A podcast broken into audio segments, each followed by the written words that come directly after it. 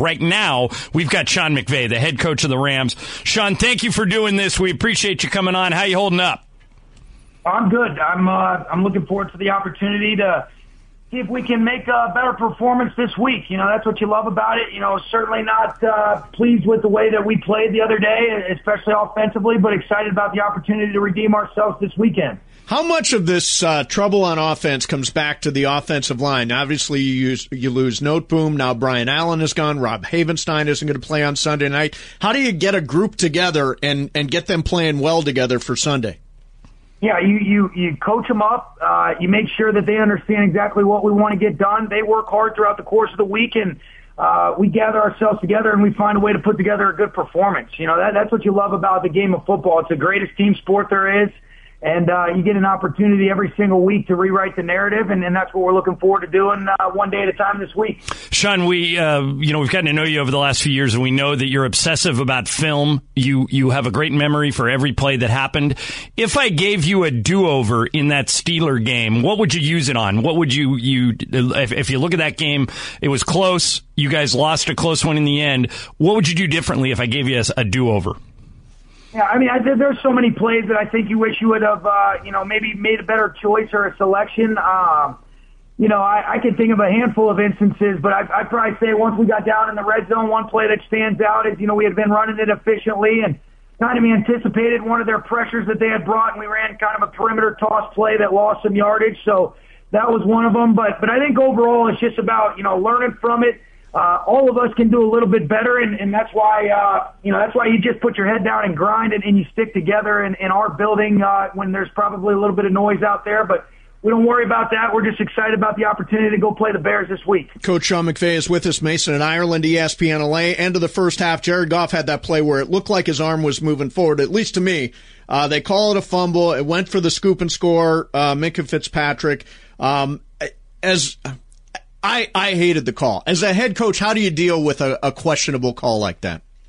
Yeah, I think uh, you know the biggest thing that we do is let's control what we can control and let's leave no doubt. Uh, let's make sure that we're playing within the timing and rhythm of the play. Uh, we feel the pocket collapse around us, then we you know we just eat it. And sometimes taking a sack there is better than anything else, or getting the ball out of our hand a little bit sooner. And um, you know that that's one of those things where you know, I, am not going to sit here and, and complain about calls that didn't go our way. We're just going to be solution oriented and figure out what we can do to avoid even leaving any gray. Uh, Sean McVay, the coach of the Rams, is with us. Sean, as you know, we hear from all sorts of Ram fans, and there are more than ever now because you guys went to the Super Bowl last year. And the two things that, that people were asking us about after the game, and I'll just throw them at you and let you address them. Uh, one, why not more Todd Gurley in the fourth quarter? Because he looked like Gurley had some success early and and a bunch of fans asked us why not chip on T.J. Watt because he seemed to wreak, wreak some havoc. Um, yeah. just address those two things any way you want. Yeah, well, we were in a lot of instances chipping on him or, or sliding towards him, so that was something we were doing. They've also got some other good rushers, so. Um, you know that's fair, and then uh, you know I would have definitely wish I could have gotten him more involved.